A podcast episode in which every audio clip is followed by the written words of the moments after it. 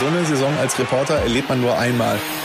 Fußball Inside, der Expertenpodcast. Da siehst du als Torhüter am Ende scheiße aus. Radioreporter Nils Halberscheid spricht mit den Sportredakteuren der WAZ. Heute mit den Kollegen Marian Laske und Martin Herms an meiner Seite. Tag Männers. Hallo zusammen. Hi. Wir blicken heute auf Borussia Dortmund in der Bundesliga und dann springen wir in Liga 3 zum MSV Duisburg. Wir reden heute über Vereine, in denen ja beide Trainer jetzt nicht unbedingt in Beton gegossen in ihren Coaching-Zonen stehen. Sowohl BVB-Trainer Marco Rose als auch MSV-Chefcoach Hagen Schmidt erfüllen jetzt nicht die Erwartungen der jeweiligen Verantwortlichen, obwohl es da noch eine gewisse, einen gewissen Spielraum gibt zwischen Hagen Schmidt und Marco Rose natürlich. Da werden wir gleich äh, im Detail drauf eingehen. Äh, die Meidericher sind gestern äh, gegen Magdeburg, das kann man nicht anders sagen, katastrophal untergegangen. 0 ähm, zu 5, Torwart mit Rot vom Platz, ein Trainer, der das Interview nach dem Spiel abgebrochen hat. Darüber reden wir gleich im Detail. Äh, vorher, Marian, schauen wir mit dir nach Dortmund auf den Sieg gegen Hoffenheim und natürlich auch schon so ein bisschen auf die Anfang Februar anstehende Partie gegen Leverkusen und wir schauen auf die Bemühungen des Vereins, Karim Adeyemi zu verpflichten. Bevor wir auf die Transfers und das Sportliche schauen, Marian, müssen wir allerdings nochmal ähm, ja, die vergangene Bund-Länder-Schaltkonferenz äh, angucken. Die äh, Verantwortlichen verschiedener deutscher Profiklubs hatten ja gehofft, dass nach der MPK wieder mehr Fans in die Stadien bei uns in NRW dürfen. Die Auslästung der Stadien in NRW, auch die des Signale Duna Parks, bleibt aber weiterhin massiv gedeckelt. Stand jetzt findet Hans-Joachim Watzke gar nicht gut. Er will nun schauen, ob man irgendwie an den Beschlüssen des Landes NRW rütteln kann. Er sagt, Fußball werde zum Opfer von Symbolpolitik und Klar, wir wollen alle wieder in die Stadien, die Vereine wollen Fans reinlassen, wollen Geld verdienen, wollen die Kulissen haben. Trotzdem, Marian, wie legitim findest du es, dass Watzke so nach vorne prescht aktuell? Mm, ja, was heißt legitim? Also er kann das natürlich machen. Ich denke auch andere Branchen formulieren sehr laut ihre Wünsche und natürlich kann das auch ein Fußballgeschäftsführer machen, für den nun mal, ähm, Entschuldigung, für den nun mal äh, Ticketeinnahmen sehr wichtig sind ähm, und er ja auch auf eine gewisse Art und Weise einen Punkt hat. Also ich glaube, 750 Zuschauer in einem 80.000 Menschen Stadion erscheinen dann vielen, glaube ich, relativ unverhältnismäßig, gerade solange noch andere Sachen möglich sind. Kneipen, Restaurants, die alle im Innenraum sind, wo wahrscheinlich die Ansteckungsgefahr deutlich höher ist, als wenn man jetzt mit ein paar tausend in einem so großen Stadion sitzt. Ähm, von daher finde ich, hatte er da auf jeden Fall einen Punkt. Ich weiß jetzt nicht, ob es am Ende Symbolpolitik ist. Ähm, aber natürlich klar, er versucht dann eben auch die Politik unter Druck zu setzen und so möglichst zu erreichen, dass ein paar mehr ins Stadion dürfen, weil auch für Dortmund, das darf man nicht vergessen, da macht es auch schon einen großen Unterschied, ob 750 oder 10.000 sind, weil bei 10.000 kann man halt die meisten VIP-Plätze besetzen und damit macht man eher am meisten Geld am Ende. Von daher würde das das Minus schon deutlich senken. Ähm, und von daher, ja, ist das halt seine Intention dahinter. Ähm, warten wir mal ab, was in NRW tatsächlich passiert. Der Ministerpräsident Wüst hat ja schon angedeutet, dass er sich auch vorstellen kann, da vielleicht nochmal gesprächsbereit zu sein oder das noch ein bisschen mehr zu locken, lockern. Ich weiß nicht, ob es die 10.000 wie in Bayern werden. Äh, wir werden es sehen. Du sprichst die, die 10.000 in Bayern an. Du hast ja diesen, diesen Flickenteppich, Unwort des Jahres ja fast schon. Diesen, diesen föderalen Flickenteppich, wie man so schön sagt. Äh, Martin, vielleicht auch an dich. Ist das in deinen Augen nachvollziehbar, dass du in Bayern jetzt wieder 10.000 hast? Äh, in, in, in Hamburg sind es äh, 2.000, glaube ich. Hier hast du jetzt 750 in den Stadien. Ja, wir willkürlich. Müssen, äh, wenn wir über Flickenteppich äh, reden, dann müssen wir ja auch irgendwie europaweit schauen. Bald steht die Europa League an und äh, der BVB äh, bekommt zum Beispiel 2700 Tickets für das Auswärtsspiel. Bei den Rangers, das ist ja auch halt so eine Sache. Ne? Ähm, EU-weit gibt's halt so große Unterschiede. In England wird ganz normal gespielt. Ich glaube, alle Fußballfans haben diese Bilder einfach vor Augen. Ne? Volle Stadien, alles ganz normal. Und ähm, da fragt man sich natürlich, warum das hier irgendwie nicht möglich ist. Also ich bin da auch bei Marian. Äh, warum sollte man es nicht irgendwie ne, durchführen können in einem so großen Stadion wie in Dortmund oder in anderen großen Stadien, äh, dass man da 20, 25.000 vielleicht reinlässt. Also Ja, ich kann verstehen, dass die Vereine sich da aufregen, auch wenn es wahrscheinlich finanziell auch nicht viel mehr bringen würde. Ne? Also Dortmund wird jetzt nicht ein großes Plus machen, wenn da jetzt plötzlich 10.000 oder 15.000 im Stadion sind. Ähm, da werden ja auch zunächst Dauerkarteninhaber reingelassen. Ähm, das gleiche Problem haben kleinere Vereine auch wie Duisburg oder wie Essen. Ähm, damit verdienen die ja nicht wirklich viel. Aber trotzdem ist es irgendwie ein Zeichen, ja, und auch für die Zuschauer ist es schöner. Also mir macht das ehrlich gesagt keinen Bock, mir die Spiele anzugucken und 750 Leute sind da. Ist immer noch besser als gar keine. Also diese Geisterspiele fand ich immer ganz furchtbar. Aber äh, es wäre zumindest wieder ein bisschen attraktiver, sagen wir mal so. Ich sage ja immer gut. Ähm, sorry, da wollte ich noch mal ganz kurz reingrätschen, nur mit diesen 10, also weil ich das gerade angedeutet habe, gerade bei Dortmund macht 10.000 eben doch schon ganz schön viel okay. aus, weil man dann halt vor allen Dingen die teuren Plätze besetzt. Also wir haben das mal vorgerechnet. Ähm, dann kannst du, also jetzt 4 Millionen ist so ein Geisterspiel und wenn du jetzt äh, 10.000 drin hast, dann verringert sich diese 4 Millionen, also an Minus, wahrscheinlich schon so um 2 bis 3 Millionen, weil du eben die teuren Plätze vor allen Dingen besetzt und die VIP-Plätze besetzen kannst.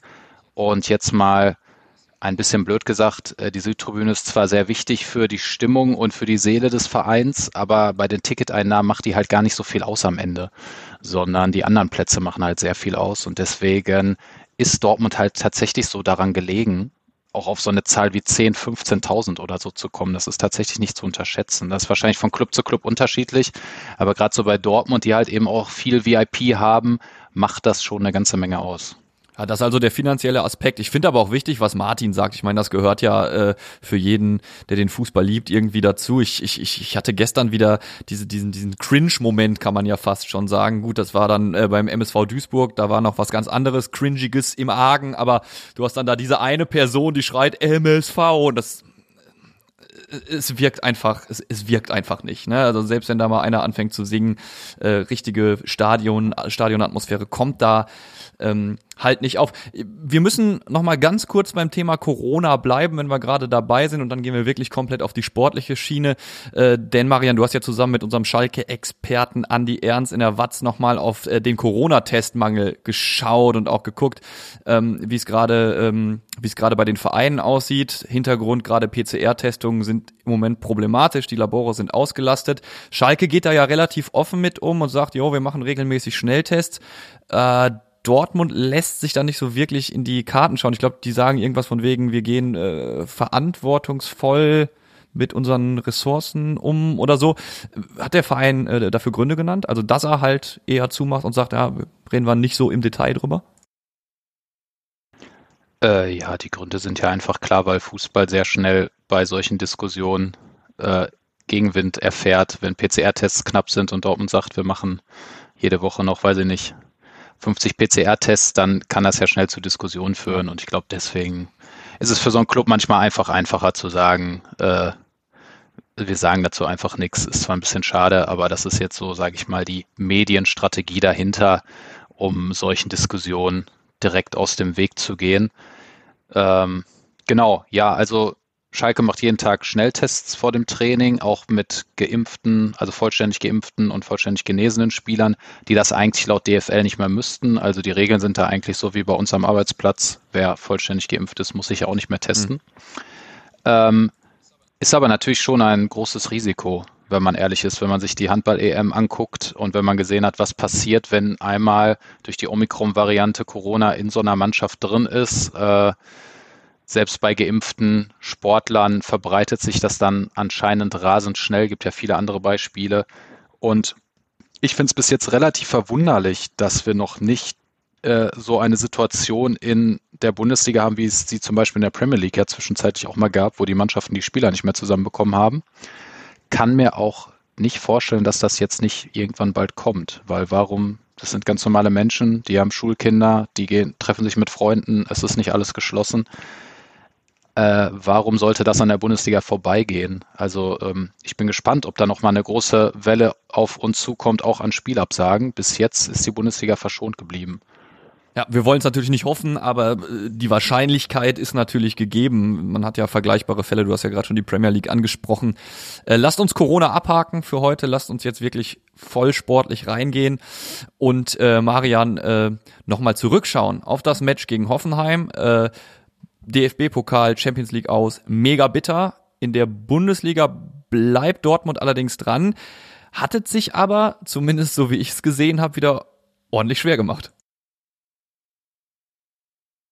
Äh, ja, also ich finde, an dem Hoffenheim-Spiel kann man sehr gut äh, erkennen, warum Dortmund eben nicht die ganz großen Ziele erreicht, weil sie halt weiterhin Riesenprobleme haben gegen fast jede Mannschaft äh, mit ihrer Defensive dann wieder zwei Gegentore kassiert. Es war sogar über viele Phasen so, dass ehrlicherweise Hoffenheim die eindeutig reifere und bessere Mannschaft war und Dortmund in die eigene Hälfte gedrückt hat, quasi so gepresst hat, wie Dortmund gerne pressen würde.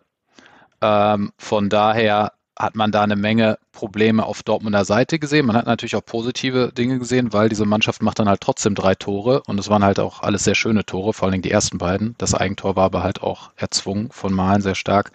Das heißt, da sieht man ja, was für eine riesige Qualität da ist. Aber solange man es eben nicht schafft, ein Spiel so kontrolliert über 90 Minuten zu gestalten, dass man eben nicht immer zwei Gegentore kassiert, dann, ähm, ja, solange man immer zwei Gegentore kassiert, wird man halt auch immer mal Spiele verlieren. Und gerade in K.O.-Spielen, man hat es im DFB-Pokal gesehen, da zwei gegen Pauli, die wurden dann halt nicht mehr aufgeholt, man hat es in der Champions League gesehen, ähm, ist es dann halt sehr schwierig. Und ehrlicherweise in dieser Verfassung, also mit dieser Art und Weise, kann ich mir auch nicht vorstellen, dass die Mannschaft äh, die Europa League gewinnt. Das wird ja so manchmal so unter der Hand, oder das heißt unter der Hand eigentlich auch offiziell verkündet, so als ein Ziel, was jetzt noch bleibt das kann, also dazu müssten sie sich aber deutlich steigern. Ähm, gerade was die Defensive angeht und die beginnt ja vorne. Dortmund will nun mal sehr aggressiv pressen.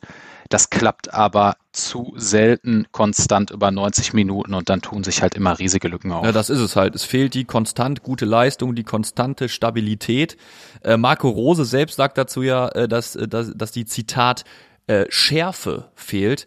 Äh, was meint er damit? Ich, äh, ich äh, kann es nicht so richtig verstehen. Wie, wie bekomme ich Schärfe rein?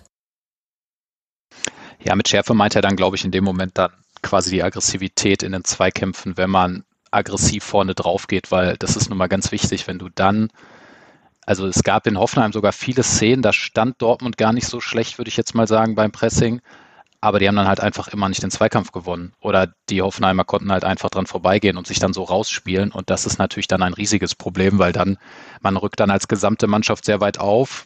Man hat halt eine Menge Raum hinter den Innenverteidigern. Und wenn es dann eine Mannschaft schafft, sich äh, relativ gut hinten rauszuspielen, relativ häufig, dann hat man natürlich sehr große Probleme, weil man immer wieder hinterher muss und äh, dann riesige Lücken hat in der Defensive.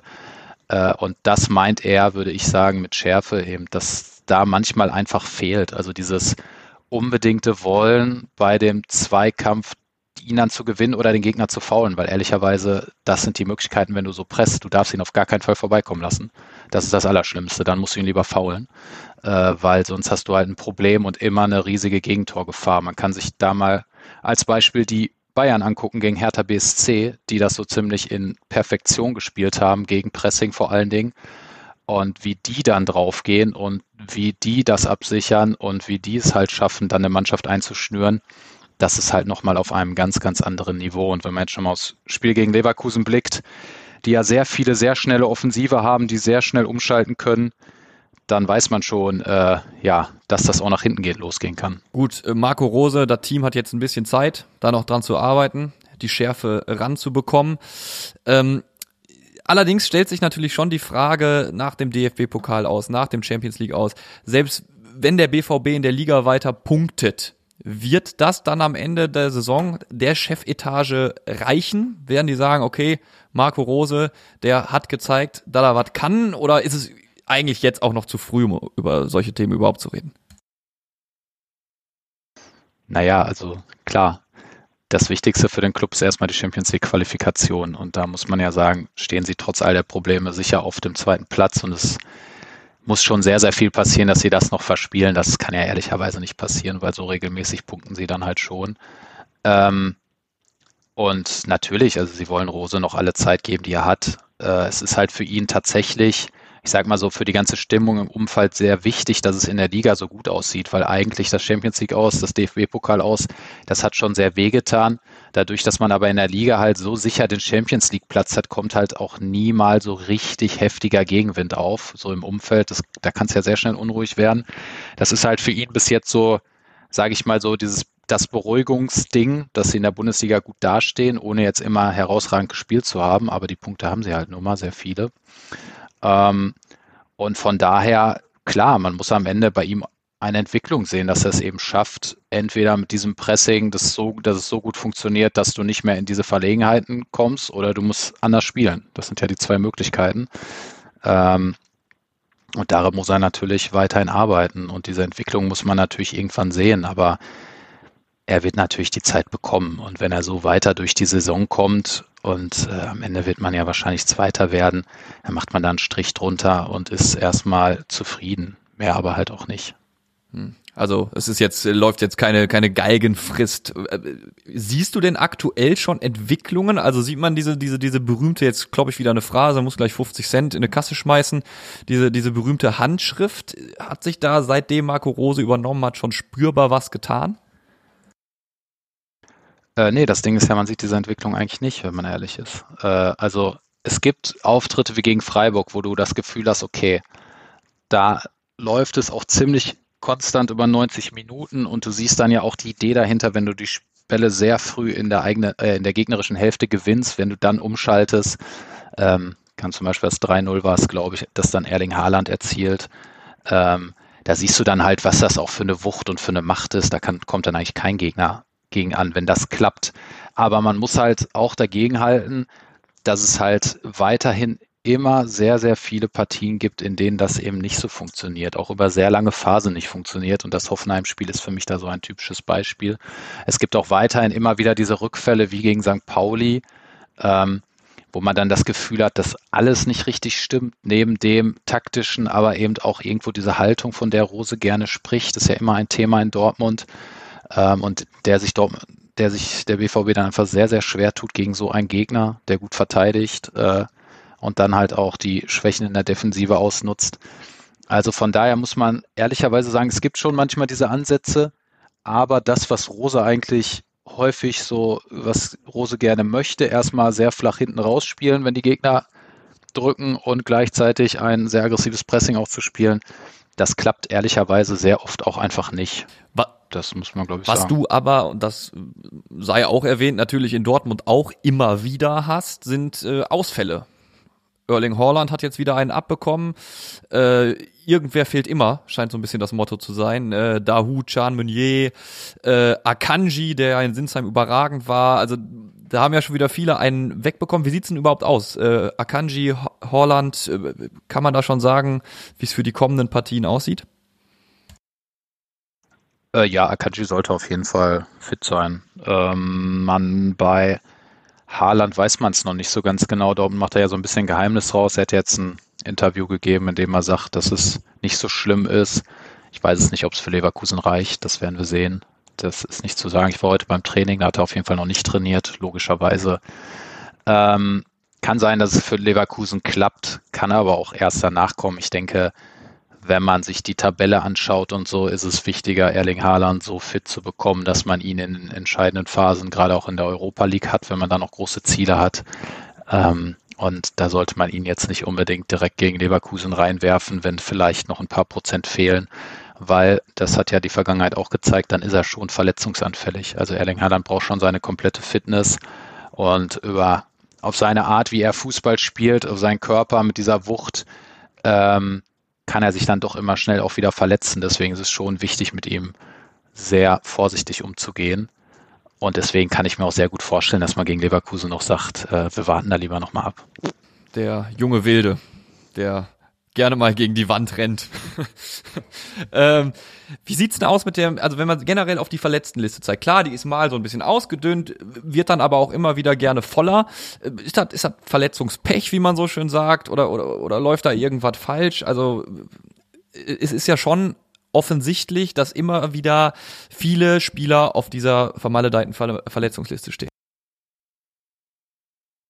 Ja, weiß ich nicht. Muss man sich andere Vereine angucken. Ich glaube, die haben die Probleme auch. Ist halt einfach die ganze Corona-Situation, wenig Pause, EM. Dann halt hatte natürlich, gab es auch dieses Problem, dass Rose im Prinzip seine Spieler, sobald sie fit waren, meistens direkt wieder voll bringen musste, weil halt die Verletztenliste so lang war. Also es war jetzt kaum so, dass du jemanden langsam heranführen kannst. Teufelskreis. Äh, genau. Und ja, lässt sich dann schwer sagen. Also ich meine, Dortmunder sagen selbst, dass sie da genau drauf schauen. Mittlerweile ist so etwas aber in so einem Profibereich eigentlich so optimiert. Du nimmst alle Daten von allen Spielern, du guckst schon sehr genau, ob jemand fit ist.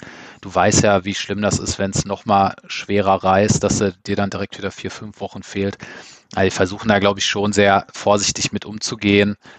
Ähm, also den einen Grund gibt es da sicherlich nicht. Es ist eine Mischung aus Belastung, Pech, vielleicht auch, dass man sie dann manchmal zu früh reinwerfen musste, es vielleicht auch gemacht hat. Vielleicht ist das auch was, wo Rose nochmal dazu lernt, dass es dann vielleicht manchmal nicht macht, auch in sehr kritischen Spielen nicht. Und natürlich auch ein Problem eines Kaders, der nicht so, also die erste Elf ist herausragend für die Bundesliga. Doch danach wird es halt auch schnell dünner und das ist natürlich auch ein Problem. Also auch Rose weiß, ich meine, der Druck ist groß für so einen Dortmunder Trainer. Du musst quasi fast jedes Spiel gewinnen und das ist halt bei, wenn du mit der zweiten Elf spielst, schon deutlich, deutlich schwieriger, weil da nimmt dann die Qualität halt doch ab und das ist natürlich dann auch ein Problem. Und vielleicht wirfst du dann manchmal auch jemanden etwas zu früh rein. Das kann gut sein. Das lässt sich aber dann im Nachhinein, also es lässt sich halt auch einfach schwer, das jetzt wirklich objektiv festzustellen. Ja, lass uns, äh, lass uns äh, tatsächlich noch ein bisschen über den Kader reden. Michael Zorg und Sebastian Kehl, die äh, wollen ja äh, Karim Adeyemi aus Österreich nach Dortmund holen. Das sieht ja alles schon, so wie ich es vernehme, ganz gut aus. Der Wechsel äh, soll wohl stattfinden. Äh, worum wird es da jetzt in den Verhandlungen noch konkret gehen?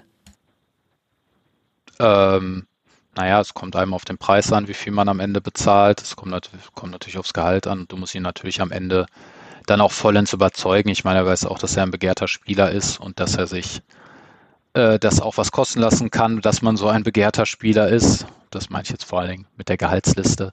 Ähm, das heißt, ja, am Ende geht es ja um solche, solche Dinge, ähm, aber es sieht auf jeden Fall ganz gut aus. Ähm, der Spieler kann sich das vorstellen und die Dortmunder wollen ihn gerne. Und dann schauen wir mal, wann es dann offiziell wird und ob es am Ende klappt und ob er dann kommt. Ja. Ist halt, äh, ist halt interessant. Ist ein interessanter Spieler. Ist natürlich das schon mal vorweg kein Typ wie Erling Haaland. Also sollte Erling Haaland ja. gehen, ist das dann vor allen Dingen interessant. Ähm, verpflichtet man dann nochmal einen ähnlichen Stürmertypen wie Erling Haaland oder verändert man sogar das Offensivspiel ein bisschen, ein bisschen und richtet es dann eher an so einem wie Adeyemi aus? Ähm, das ist dann halt das, was interessant ist, angesichts vor allen Dingen der Corona-Lage und der Finanzen, die es jetzt auch nicht möglich machen, ähm, unendlich mit Geld um sich zu werfen. Wird auf jeden Fall äh, interessant sein. Also das wäre ja dann wieder das, das, das nächste äh, Top-Talent, äh, Juwel, der nächste Youngster. Äh, kann Dortmund, äh, hat ja auch zum Beispiel äh, Mukoko noch in den eigenen Reihen, äh, der in äh, den letzten Tagen, oder zumindest sein Berater, äh, der sich äh, in den letzten Tagen ja nicht wirklich zufrieden gegeben hat mit der Einsatzzeit, die er beim BVB bekommt.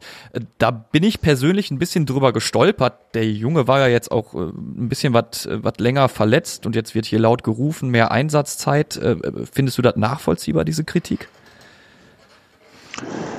Ja, ob jetzt sich jetzt der Berater unbedingt einen Gefallen damit tut, wenn er sowas öffentlich macht, ist die Frage. Die Kritik finde ich in dem Sinne halt nachvollziehbar, dass das Mukoko die Situation jetzt gerade wirklich nicht nützt. Also die ist total unbefriedigend. Er kommt an Haaland nicht vorbei, er kommt an Mal nicht vorbei. Ehrlicherweise setzt äh, Rose auch manchmal lieber Tigges ein als Mukoko. Ähm, das heißt, er hat total Probleme, auf Spielzeit zu kommen. Und das ist ja für so einen jungen Spieler mit dem Potenzial einfach das Tödlichste, weil der braucht die Zeit, der muss die Erfahrung sammeln. Ich, ich persönlich fände deswegen ist auf jeden Fall sehr vernünftig, ihn im Sommer zu verleihen, wenn sich da ein Club findet, der wirklich bereit ist, ihn einzusetzen und ihm auch wirklich die Chance zu geben, Stammspieler zu sein, so dass er wirklich mal sich auf einem gewissen Niveau, auf dem Herren-Profi-Niveau jedes Wochenende beweisen kann und muss. Ähm, das würde ihm natürlich extrem helfen. Also ganz klar, die Situation in Dortmund ist blöd und nicht zufriedenstellend und für ihn auf jeden Fall ein Problem. Also das in dem Sinne kann ich schon verstehen. Ob man es dann immer öffentlich äußern muss, ist so eine Sache, aber auf jeden Fall ähm, ist klar, dass da etwas passieren muss. Es kommt ja vielleicht sogar ein bisschen zu spät. Ne? Also ich meine, ist ja jetzt, äh, wenn er bis zum Sommer da auch nicht viel Spielzeiten hat, dann war es mehr oder weniger ein verlorenes Jahr. ähm, du siehst es halt einfach. Er hat ja auch ab und zu mal eine Chance bekommen, hat dann auch mal gespielt und man muss da einfach konstatieren, reicht halt noch, noch nicht. Ne? Also für oberstes Bundesliga-Niveau, ich meine, Dortmund ist jetzt auch nicht Augsburg, ne? Und ähm, so weit ist er halt einfach noch nicht. Hat man vielleicht sich ein bisschen insgeheim ein bisschen mehr erhofft. Es war halt ein Riesenhype auch. Ähm, und ich meine, was wurde da alles berichtet? Ne? Jeder äh, hatte das auf dem Schirm, dass der jetzt sein erstes Spiel macht mit 16 und alle hatten so ein bisschen auch so gehofft vielleicht, dass er sofort durchstartet, aber ja, so leicht ist es eben dann doch nicht ne? äh, auf dem Level. Ja, Marian hat aber trotzdem Punkt. Ne? Also das kann man ja, diesen, diesen Wunsch kann man ja durchaus äußern und man kann bestimmt auch mit der Vereinsführung, äh, mit dem sportlichen Management klären, dass er auf Reisen geht. Ob man dann immer zum Boulevardblatt direkt rennen muss, das ist die andere Frage. Ne? Bei uns war er nicht. Sag bewusst Boulevardblatt. ah, also Dortmund arbeitet, ja. Dortmund, Dortmund arbeitet äh, an, an, an seiner Schärfe, ja, greift ins äh, Gewürzregal. Ähm, die Worte Schärfe und MSV Duisburg würde ich jetzt im Moment nicht äh, gerne zusammen verwenden. Äh, Martin, wir werden das Spiel, was gestern stattgefunden hat, wir zeichnen ja immer donnerstags auf, äh, gleich direkt auseinandernehmen. Der MSV hat im Moment, kurz zum Kontext, nicht wirklich Zeit durchzuatmen. Gestern gegen Magdeburg, äh, jetzt geht's am Samstag weiter gegen Wiesbaden, anschließend gehen sie in die zweite englische Woche, da gibt's dann ein Nachholspiel gegen Osnabrück, dann gibt's noch ein Match gegen die zweite von Borussia Dortmund. Das sind alles Mannschaften, die in der dritten Liga im Moment ganz gut dastehen. Äh, bevor wir aber reingehen, haben wir noch eine kleine Sprachnachricht bekommen von unserem MSV-Experten Dirk Retzlaff. Der ist ja wirklich eine wandelnde MSV-Enzyklopädie. Der kennt alles rund um den Verein. Ähm, der hat das Spiel natürlich gestern auch gesehen, kann heute leider nicht in der Runde sitzen. Aber wir wollen uns einmal kurz, Martin, Marian, bevor wir wieder reingehen, äh, anhören, was er zu sagen hat. Ja, das war ein sehr, sehr bitterer Abend für den MSV Duisburg, für die Fans des MSV Duisburg. Ähm, klar, wenn der erste FC Magdeburg kommt äh, als Spitzenreiter der dritten Liga, äh, ist zu erwarten, dass es schwer wird, ist auch eine Niederlage in Kauf zu nehmen. Aber die Art und Weise, wie die Mannschaft sich präsentiert hat, wie sie 0 zu 5 verloren hat, war absolut erschütternd. Ähm, sie hat im Stile eines Absteigers agiert. Äh, viele Details, die halt oft damit zu, äh, in Zusammenhang zu bringen sind, wenn eine Mannschaft den Bach runtergeht. Die rote Karte gegen Leo Weinkauf zum Beispiel. Aber nicht nur das, weil das war nicht die entscheidende Situation. Es war eine Situation, die zur Niederlage beitrug. Aber das ganze Auftreten der Mannschaft, äh, kein taktisches Spielverständnis, kein Miteinanderspielen. Der Einsatz äh, war limitiert. Ähm, es war äh, es war halt wirklich ein blutleerer Auftritt und äh, bezeichnend war ja, äh, dass der Magdeburger Trainer zum Seitenwechsel gleich dreimal auswechselte und dann kurz danach noch eine weitere Auswechslung machte. Ja, so nach dem Motto, äh, vermute ich jetzt mal in der englischen Woche, schonen wir mal ein bisschen unsere Kräfte. Man muss halt festhalten, dass der Trainerwechsel im Herbst von Pavel Doschew zu Hagen Schmidt nicht die erhoffte Wirkung gebracht hat. Man muss sich nur erinnern, äh, wie Hagen Schmidt angetreten ist. Er hat damals äh, bei seiner ersten Pressekonferenz gesagt, seine Mission wäre langfristig angelegt. Aber was äh, der Verein jetzt brauchen würde, wären schnelle Punkte, um da unten rauszukommen. Ja, was macht der MSV jetzt? Ähm, man muss jetzt die, äh, wenn man jetzt einfach die nüchterne Bilanz äh, von Hagen Schmidt äh, sich anschaut, äh, gibt es genügend Argumente zu sagen, ähm, es ist Zeit für einen Trainerwechsel. Hinzu kommt halt das Auftreten der Mannschaft. Aber es ist natürlich völlig, äh, es ist, wäre völlig schräg, wenn der MSV Duisburg jetzt schon wieder den Trainer wechseln würde, vor dem Hintergrund äh, der Trainerwechsel der letzten Monate. Ähm, es wäre wieder für die sportliche Leitung ein Desaster, wieder die Reißleine ziehen zu müssen. Ähm, bei den Fans natürlich, äh, wenn man in sozialen Medien seit ähm, Mittwochabend liest, wächst der Druck auf Sportdirektor Ivica Grilic, wächst der Druck auf äh, Präsident Ingo Wald. Ähm, die Situation verschärft sich für alle Entscheidungsträger des MSV Duisburg. Ich habe das in diesem Rahmen schon äh, zwei, dreimal gesagt. Ich habe das auch mehrfach in unseren Publikationen zu Papier gebracht. Äh, ähm, die Zeit von Sportdirektor Ivica Grilic, äh, ja, die ist schon lange abgelaufen. Der muss heute viel früher auf dieser Position handeln müssen. Ivica Grilic, ein verdienter Spieler, auch als Sportdirektor, viele Verdienste mit MSV Duisburg, aber sein Zenit ist, er hat den Zenit einfach überschritten. Äh, ein Wechsel, ein Wechsel wäre nach dem Zweitliga-Abstieg äh, äh, zu vertreten gewesen. Erst recht nach dem äh, fast sicher geglaubten, aber dann doch verpassten Wiederaufstieg in die zweite Liga. Da hätte äh, der MSV auch, äh, da hätte der MSV spätestens reagieren müssen die sportliche Leitung komplett austauschen. Ähm, natürlich jetzt akut den Sportdirektor rauszuschmeißen, ähm, äh, wird jetzt äh, akut die Mannschaft jetzt auch nicht besser machen. Aber äh, die, diese Entscheidung ist überfällig. Ich sehe, ich sehe immer noch kein Konzept äh, wie für den MSV Duisburg, dass es besser wird. Ich sehe nicht die grundlegende Stoßrichtung eines Vereins, äh, der sagt, das ist unser Konzept für die nächsten zwei, drei Jahre, um wieder nach oben zu kommen. Schwer angeschlagen ist auch Präsident Ingo Wald. Ähm, äh, ja, auch, auch bei ihm, äh, ihm vermisse ich äh, die Richtung, die der, eine Richtung, die der MSV äh, äh, einschlagen will, um nach vorne zu kommen. Ein weiteres Thema ist der Sportvorstand für den MSV Duisburg. Ähm, viele werden sich erinnern, äh, Ingo Wald hatte auf der Mitgliederversammlung im Oktober äh, versprochen, angekündigt, dass äh, Ende Januar, Anfang Februar ein Sportvorstand installiert werden würde. Also eine Person, die weitere oder die mehr sportliche Kompetenz in den Vorstand reinbringt. Er hatte damals auch gesagt, er hätte einen ehemaligen Fußballprofi an der Hand, der aber erst im Januar oder Februar zur Verfügung stehen würde. So, der Januar neigt sich dem Ende entgegen. Es ist aktuell keine, keine Personalie in dieser Richtung beim MSV Duisburg in Sicht. Ingo Wald und das Präsidium äh, stehen aber in der Bringschuld, diesen Mann zu präsentieren. Ja, Martin, äh, Dirk hat äh, schon viel angerissen. Äh, man merkt, da brennt lichterloh in Meiderich und an der Wedau. Gut, da kommt dann gestern der souveräne Tabellenführer, breite Brust und so, ne? Ähm, aber du darfst dich äh, auch wenn du auf einem Abstiegsplatz stehst wie der MSV Duisburg, doch nicht so zerlegen lassen, Martin. Du hast viele Spiele gesehen, das Spektrum ja. wahrscheinlich von super schlecht, Gurkentruppe bis Weltklasse. Auf diesem Spektrum ordne mal das Spiel gestern bitte ein. Ja, schlechter geht's halt nicht. Ne? Das war halt schon schon ein ganz deutlicher Klassenunterschied. Äh, jetzt kann man es natürlich aus Duisburger Sicht, wenn man sich schönreden will, dann schiebt man es auf die rote Karte. Aber auch in den Minuten vor der roten Karte war Duisburg wirklich komplett überlegen. Was ich ganz erschütternd fand, ist die Magdeburg. Äh, Wenn Duisburg überlegen, wäre geil gewesen. Unterlegen, Magdeburg überlegen, natürlich. Also was, was ganz schockierend war, war eben das Umschaltspiel und die Rückwärtsbewegung. Also die ersten Ballverluste, auch der erste, der zum 0 zu 1 führte, ähm, wie Duisburg da zurückgelaufen ist, das hatte Kreisliganiveau.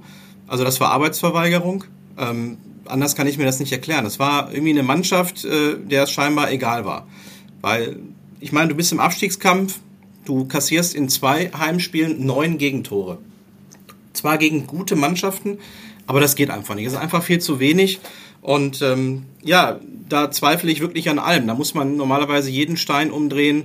Und ähm, ja, jetzt kann man natürlich wieder über den Trainer reden, der gestern wirklich extrem angeschlagen wirkte, auch dünnhäutig reagiert hat im Interview, ein TV-Interview oh ja. bei Magenta abgebrochen hat ähm, ist genau der falsche Weg dann, äh, um da einfach zu reagieren. Und ähm, ja, was bringt das? Na, es wäre nicht das erste Mal, dass der MSV Duisburg jetzt einen Trainer wechselt. Äh, die Probleme liegen einfach ganz woanders. Aber Fakt ist, irgendwas muss passieren.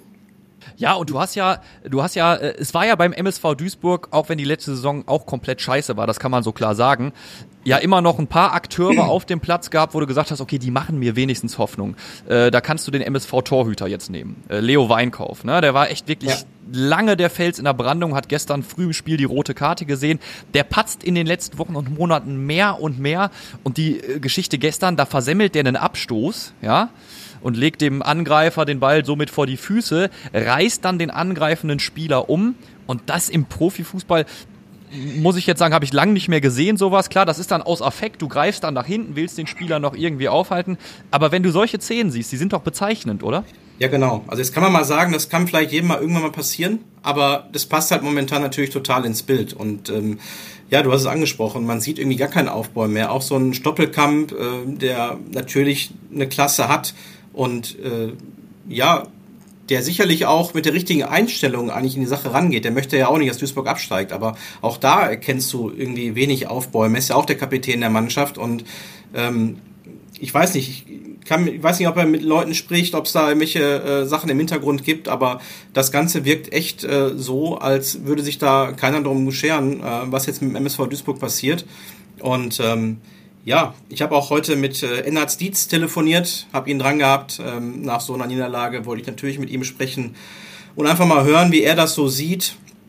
Und ich habe da echt einen niedergeschlagenen Menschen am Telefon gehabt. Äh, Ennard war wirklich deprimiert, ne, hat gesagt, fehlen da einfach die Worte. Was er da gestern gesehen hat äh, am, am, TV, war wirklich besorgniserregend und der hat Angst um sein MSV Duisburg. Und ähm, da geht's ihm äh, genauso wie vielen anderen Fans auch. Es werden ja immer weniger Spiele. Ich meine, die Gefahr ist ja wirklich real. Du könntest auch irgendwann in der Hinserie sagen, ach komm, die fangen sich noch und Mensch, im Winter, da legen wir nochmal nach und dann ne, Trainingslager und dann geht's weiter. Dann haben sie dann das Spiel gewonnen, gut in Havelse. Das war ja dann scheinbar auch äh, irgendwie, ne? Gut. Das war äh, ohne Wert. Wir ja. haben das irgendwie mit Ach und Krach 1-0 gewonnen. Aber danach ist ja nichts mehr passiert. Oder zumindest, man hatte ja noch diese 30 Minuten vor dem abgebrochenen Spiel Osnabrück, da haben sie noch eine ganz ordentliche Leistung gezeigt. Der Trainer hat ne, die Taktik ein bisschen angepasst, ähm, die Defensive und ja, dann, dann kassierst du mal eben neun Gegentore in zwei Spielen. Und ähm, damit ist alles über den Haufen geworfen. Ja, und jetzt, jetzt muss einfach was passieren. Weil du hast gerade angesprochen, ähm, ist jetzt ein ganz enger äh, Terminplan. Englische Woche, Spiel für Spiel. Ja. Und du kannst natürlich da jetzt wieder viel gewinnen, aber auch umso mehr verlieren. Denn je weniger Spieler es werden, also ist ja noch alles okay, wenn du jetzt die Tabelle anschaust. Ne? Klar. Die Mannschaften ist ja so ein Punkt und gewinnst du zwei Spiele, äh, hast du wieder Luft, aber wenn ich mir die Mannschaft gestern so ansehe, dann bezweifle ich, dass sie die nächsten zwei Spiele gewinnen werden. Und wir müssen nochmal auf die Gegner schauen. Ich meine, wir haben das gerade schon angesprochen, aber jetzt einmal noch kompakt, Leute. Fünf Spiele in 14 Tagen. Ja, jetzt kommen noch Osnabrück, Wiesbaden, die zweite von Dortmund. Das sind in der Tabelle aktuell alles Top 10 Clubs. Und ja. da fragst du dich, wie soll diese Truppe, die wir da gestern gesehen haben, die wir auch am Wochenende gegen Saarbrücken gesehen haben, da irgendwas reißen. Also da muss ja, also äh, ich ist das nicht dran. Also von von A bis Z eben, von Trainer bis hin zu Kapitän, Führungsspielern, Abwehr, Torwart ist wirklich, also läuft irgendwie gar nichts rund. Und ähm, ja, dieser Trainerwechsel, Dirk hat es ja auch richtig angesprochen, ist total verpufft. Ähm, man hatte sich ja irgendwie kurzfristige Ergebnisse erhofft. Das ist nicht passiert. Der hat acht Punkte geholt in zehn Spielen. Das ist, das ist eine Bankrotterklärung. Ne? Das muss Herr Schmidt sich einfach gefallen lassen. Auch das Spiel gestern war eine Bankrotterklärung. Das ist also kein dummes Gequatsche, liegt ja komplett falsch. Da müssen wir vielleicht ganz kurz für alle, die das gestern noch nicht mitbekommen haben oder das nicht, nicht gesehen haben, nichts gelesen haben in der Watz, nochmal kurz erklären. Gestern war dieses Spiel dann abgepfiffen. Dann gehst du natürlich äh, zum Reporter, der dir noch ein paar Fragen stellt. Das gehört halt dazu. Natürlich bist du bedient. Natürlich hast du keinen Bock auf die Fragen. Du weißt ja auch, welche Fragen kommen. Ja, er geht dann halt dahin. MSV-Trainer Hagen Schmidt äh, schilderte, dass das gegen Magdeburg mal gar nichts war. Äh, hat irgendwie auch noch gesagt, der MSV habe sich wie das Kaninchen vor der Schlange verhalten. So war, glaube ich, der Wortlaut. Äh, und dann hat der Reporter halt eingeworfen, naja, das ist ja im Prinzip eine Bankrotterklärung. Schmidt hat das dann als, du hast es gerade schon gesagt, Martin, dummes Gequatsche abgetan und das Interview Interview beendet. Und, aber es ist, es ist ja letztendlich so klar, die Formulierung kann man drüber streiten, ob man das vielleicht ein bisschen in Watte packen kann noch. Aber wenn man es unterm Strich betrachtet, dieses Spiel gestern gegen Magdeburg, ja. 0 zu 5, rote Karte, das war eine Bankrotterklärung. Das war eine und äh, gut, man kann das äh, im Fall von Hagen natürlich so ein bisschen auf die Unerfahrenheit im Seniorenbereich schieben. Solche Fragen oder live vor der Kamera bekommst du eben in der U17 nicht gestellt. Und das sind so Sachen, die lernst du halt über die Jahre als Trainer, ja. dass du da auch im Umgang mit den Medien oder vor der Kamera dann eben einen kühlen Kopf bewahrst. Und ähm, gut, aber das ist jetzt nicht das Hauptproblem äh, des MSV Duisburg. Äh, die Probleme liegen woanders. Und Fakt ist, der Verein muss alles versuchen. Und wenn es äh, heißt, dass man will den Trainer wechselt, aber auch das wird nicht reichen, da müssen wir natürlich über den Sportdirektor Ivo Grilic reden. Auch der müsste gehen. Ähm, es bringt nichts, äh, jetzt nochmal, glaube ich, den Trainer zu tauschen. Du musst, glaube ich, wenn überhaupt, dann musst du einmal komplett zum Kahlschlag ansetzen. Denn äh, der Verein muss alles versuchen. Du kannst es dir nicht erlauben, als MSV Duisburg in die vierte Liga abzusteigen, weil ich glaube, dann gehen die Lichter aus. Weil man hat ja genug Beispiele. Man sieht, äh, Essen ist 2008 abgestiegen aus der dritten Liga. Bestes Beispiel. Wir haben jetzt 2021, die Mannschaft ist immer noch unten drin, hat diese Saison natürlich gute, realistische Chancen aufzusteigen, aber das hat mal eben 13 Jahre gedauert. Und Rot-Weiß hat 10.000 Zuschauer auch in der vierten Liga gehabt. Die wirst ja. du beim MSV wahrscheinlich nicht haben in der Regionalliga. Ähm, noch ein Beispiel ist Rot-Weiß Oberhausen. Die haben jetzt aus finanziellen Gründen das Nachwuchsleistungszentrum aufgegeben.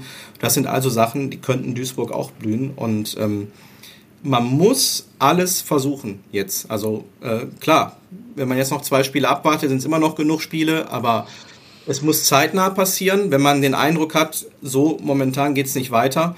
Ähm, es muss alles passieren. Es muss wirklich alles getan werden. Äh, jeder Versuch muss unternommen werden, um den Abstieg in die Regionalliga zu verhindern. Darauf kommt es jetzt an. Es gibt keine langfristige Planung jetzt mehr.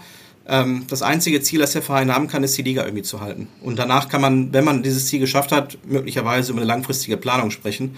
Aber ja. jetzt würde ich dazu raten, Kahlschlag, Trainerwechsel und jemanden holen, der äh, eine mögliche, ja, der eine gewisse Erfahrung mitbringt und äh, es schafft, dieser Mannschaft nochmal ein neues Leben einzuhauchen. Ja, die Frage ist natürlich auch, äh, ich meine, wir gucken uns natürlich auch genau an, was die Fans in den Foren diskutieren und auch da wird dieser Kahlschlag ja auch nicht erst seit gestern gefordert. Ne? Das muss man auch mal ganz klar so sagen.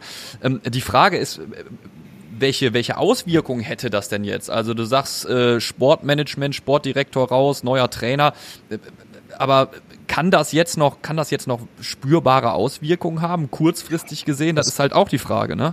Natürlich ist das, es ist ja auch kein Allerheilmittel, ne? Und ist auch sicherlich jetzt auch kein, kein tolles Rezept, aber Fakt ist, ähm, das ist ja wirklich existenzgefährdend, was da momentan ist es. geht beim MSV ja. Duisburg. Es geht um die Existenz dieses Vereins und äh, demnach hast du wahrscheinlich keine andere Möglichkeit, als jetzt nochmal die Reißleine zu ziehen. Weil scheinbar ist es so, dass irgendwas nicht läuft innerhalb des Teams. Die Mannschaft ich halte sie nicht jetzt für eine Top-Ten-Mannschaft in dieser Liga, aber äh, es sollte trotzdem genug Potenzial da sein, um zumindest eine solide Rolle in der dritten Liga zu spielen. Ja, so, also wenn du dir die einzelnen Spieler äh, ja. anschaust, auf jeden Fall. Ne? Und du hast ja, ich meine, wenn du einen Lichtblick finden willst, dann hast du ja mit ja. der Neuverpflichtung von John Jeboa eigentlich auch gesehen, dass es da Kicker gibt, die, äh, die, die, die den Ball treten können. Auch Moritz ja. Stoppelkamp ist ja eigentlich ein guter Fußballer, den hast du ja gerade auch schon angesprochen. Dann haben sie sich jetzt Marvin Knoll geholt. Gut, der hatte ein paar Patzer drin, äh, eigentlich auch ein, ein renommierter Spieler, der es kann. Ähm, das ist ja jetzt die Frage, kannst du jetzt nochmal irgendwie nachsteuern? Zaubert der MSV noch einen Innenverteidiger aus dem Hut? Äh, holt er noch neue Außenverteidiger? Weil ich habe das Gefühl, äh, die könnten auch mal eine Pause gebrauchen. Ist jetzt die Frage, schlagen die jetzt in den letzten äh, vier Tagen nochmal zu, ne? Ja, ist natürlich immer schwer, ne? Weil, wie gesagt, äh, die Spiele, es geht jetzt Schlag auf Schlag. Äh, du hast äh, zwei englische Wochen und du brauchst die Truppe ja jetzt, du brauchst jetzt das Personal, ne? um, um zu bestehen. Weil irgendwann geht's dann los, dann hast du mal einen Rückstand ne? auf die, auf die Nicht-Abschiedsplätze. Momentan ist man so auf gleicher Höhe mit den Teams unten, Türkgücü, Ferl, aber irgendwann läufst du einem Rückstand hinterher und dann wird's richtig schwierig. Und ähm, deswegen, also man müsste, klar, ich würde mir wahrscheinlich nochmal Samstag das Spiel anschauen, ja. aber wenn es dann ähnlich verläuft, dann hat der Verein eigentlich keine andere Wahl, als äh, wirklich nochmal die Notbremse zu ziehen und dann zu schauen, was geht. Ich meine, äh, ich glaube, jetzt in der aktuellen Konstellation ist Duisburg jetzt auch keine attraktive Anlaufstelle äh, für ambitionierte Fußballtrainer. Ähm, das werden jetzt nicht viele machen, die irgendwie was von sich halten oder äh, andere Optionen haben. Ähm, da musst du wahrscheinlich dann so, so, so einen Move machen à la Friedhelm Funkel. Ähm, anders geht's ja scheinbar gar nicht. Witzig, witzig. Darüber habe ich gestern noch mit Timo ja. Dümmen geredet. Der hat das Spiel nämlich für Radio Duisburg im Radio kommentiert ja. und äh, wir haben auch gesagt, naja, der wird drauf gucken und sagen, um Gottes Willen, würde ich jetzt erstmal sagen. Ne? Und für ja. Neutrainer ist es ja auch jetzt keine geile Station. Ich meine, Hagen Schmidt hat diesen Sprung jetzt gewagt und ja der verbrennt er ja einfach. Ne? Also äh, er kriegt es ja nicht andersweise hin. Also er ist mit Sicherheit kein schlechter Trainer. Dann ne, hätte er sich ja so gezeigt in der, in der Jugend und, und da in Gladbach hat er sicherlich gute Arbeit geleistet. Ähm, Dirk Retzlaff hat es mal gesagt damals, als er geholt wurde. Das wäre jemand, äh, den kannst du zu Beginn der Saison installieren und mit einem starken Sportdirektor im Rücken. Und den hat er mit Ivo Grilic natürlich nicht, sondern jemanden, der ganz massiv in der Kritik steht, sicherlich auch zu Recht. Und ähm, das ist dann eben einfach äh, ja keine Situ gute Situation für einen jungen Trainer, um sich dann da zu entwickeln. Und deswegen brauchst du jetzt wirklich einen, der abgehärtet ist, der alles schon miterlebt hat und der dieser Mannschaft irgendwie für die nächsten Monate neues Leben einhaucht. Denn anders kann es ja nicht mehr funktionieren. Du wirst jetzt auch nicht mehr irgendwelche Wunderdinge erwarten können auf dem Transfermarkt, weil ähm, das wissen alle. Ja. Bei MSV Duisburg ist es finanziell echt schwierig. Corona-Lage kommt jetzt noch hinzu. Ähm, keine Zuschauer, wobei gestern ist es wahrscheinlich, äh, ja, wäre es wahrscheinlich noch schlimmer geworden mit Zuschauern. Äh, das war ja. war wahrscheinlich auch eine ganz gute Sache, dass da keine Fans im Stadion waren. Oh ja. Äh, sonst hätten sie die Hütte abgerissen. Ja. Ähm, aber Fakt ist, äh, es ist eine ganz schwierige Situation, aber die müssen ins Risiko gehen. Also wenn sie die Möglichkeit haben, in den nächsten vier Tagen noch jemanden zu bekommen, dann müssen sie das tun. Weil das Allerschlimmste äh, wäre wirklich dieser Abstieg in die Regionalliga, weil dann kannst du wahrscheinlich äh, einen Schlüssel abgeben und zumachen. Ja, so wird sein. Letztendlich äh, uns bleibt's nur, oder den MSV-Fans, zu denen ich mich ja bekannterweise auch zähle, bleibt jetzt nur äh, auf Samstag zu schauen, ja, zu gucken, wie geht das gegen Wiesbaden aus, wie geht die zweite englische Woche dann für den MSV weiter, fangen sie sich noch irgendwo. Ich meine, wir haben das gerade schon in aller Deutlichkeit gesagt, Leute, wir glauben persönlich nicht dran, also dafür war das viel zu wenig. Da hilft dir dann auch nicht ein 3 zu 4 gegen Saarbrücken, wo du dann mal wieder drei Tore, wo du dann mal wieder äh, mehr als einmal netzt äh, und, und, und Abschlüsse hast, ne? Das bringt halt einfach nichts. Ähm, und damit kommen wir halt zum für mich sehr unangenehmen Teil dieser Fußball in Zeit-Episode. Natürlich tippen wir ähm, ein bisschen ausgedünnt tatsächlich, ähm, äh, ja. da in den ersten beiden Profifußball-Ligen ja nicht getippt wird. Somit starten wir in der dritten Liga tatsächlich auch direkt mit dem Spiel MSV Duisburg, SVW in Wiesbaden, in Wiesbaden am Samstag. Ja, schön. Also ich kann mir nicht vorstellen, nach den gestrigen Eindrücken, dass eine Mannschaft das innerhalb von drei Tagen einfach so abschüttelt, was da passiert ist. Ähm, Wiesbaden hat auch eine wirklich ordentliche Truppe und ähm, ich glaube es einfach nicht, weil die Mannschaft ist von A bis Z angeschlagen. Also es würde mich sehr wundern, wenn die da was holen. Deshalb tippe ich auf ein 3 zu 1 für Wiesbaden. Na, ein Tor traust du dem MSV dann doch zu. Ja, ja das äh, schaffen sie ja immer mal wieder. machen sie das schon, ja. Ja, okay, ich würde ich würd dann nachlegen, wenn das in Ordnung ist. Äh, ich glaube auch nicht dran. Also ich würde es mir natürlich wünschen, wenn, wenn ich mir die rosarote Fanbrille aufsetze und wenn ich vom MSV abends äh, nachts träume, ja, dann äh, kommt das große Comeback bald und eine Siegesserie. Ich glaube aber gerade gegen Wiesbaden nicht dran. Ich, ich glaube, die putzen die locker 3 zu 0, 4 zu 0 weg in dem aktuellen Zustand. Marian? Ja, nachdem ich jetzt so schön Martin Herms zugehört habe, kann ich mir natürlich auch nicht vorstellen, dass sie da die Wende schaffen. Dann sage ich äh, 3 zu 0 für Wiesbaden. Äh, ja. Okay, ja, das ist äh, Fußball in Zeit, Optimismus. Äh, und jetzt bleibt ja uns wirklich äh, nur noch, äh, nur noch äh, wenig zu tippen, denn äh, Rot-Weiß Essen, Fortuna Köln können wir nicht tippen. Hinaus. Könnten wir schon, aber macht jetzt gerade keinen Sinn. Deshalb habe ich jetzt hier noch auf dem Zettel äh, RWO gegen Aachen. Ja, RWO natürlich äh, höchst unglücklich gestartet mit der Niederlage in, gegen Köln. Ähm, da ist der Abstieg, Aufstiegszug jetzt auch äh, abgefahren, das muss man einfach so, so klar sagen. Es war auch ein fatales Zeichen mit dem, mit dem NLZ. Ähm, Aachener müssen wir es tun. Ich tippe auf ein 1-1. Dann sage ich 2 zu 1 für Rot-Weiß Oberhausen. Ich tippe ein langweiliges 2 zu 0 für RWO. So. Dann haben wir es tatsächlich schon. Diese, diese Tippsektion ist, wie gesagt, äh, in dieser Woche ein bisschen ausgedünnt. Aber wir haben tatsächlich in dieser Folge noch ein Anliegen mitgebracht. Äh, liebe Hörerschaft, damit äh, richten wir uns an euch. Wir brauchen nämlich noch euer Feedback. Wir äh, saßen jetzt die Tage nämlich als Fußball in Zeit Team zusammen und haben überlegt, wie wir äh, in Zukunft den Fokus jeweils eventuell auf einen Verein pro Folge legen können sollen. Ähm, diesen dann aber halt jeweils ein bisschen ausführlicher beleuchten und äh, vielleicht haben wir uns überlegt, setzen wir dann mal irgendwie einen Spieler, vielleicht einen Verantwortlichen mit in die Runde, schauen dann eine Woche nur auf Bochum, in der Woche drauf dann nur auf Schalke und äh, so weiter und so fort. Wir wollen das aber natürlich von euch abhängig machen. Was haltet ihr davon? Sollen wir sozusagen das äh, Format Fußball in Zeit hin und wieder mal aufbrechen, sagen, wir machen heute Bochum in Zeit, morgen Schalke in Zeit? Ähm, sollen wir damit experimentieren oder bleibt hier alles so, wie es ist? Das äh, könnt ihr gerne mitentscheiden. Äh, euer Feedback wie immer sehr gerne an hallo at fußball-insight.de oder halt via WhatsApp. Die Nummer ist 01523 1040 572. So, Das äh, kann ich inzwischen auch im Schlaf. Irgendwann lernt man das runterzubeten. Marian, Martin, ich danke euch vielmals fürs Gespräch. Wir machen, würde ich jetzt mal sagen, für heute Feierabend, wenn ihr nichts mehr habt. Ja, das war, war ja genug, jo. oder? ja, ich würde sagen, wir, wir haben die Folge wieder voll bekommen.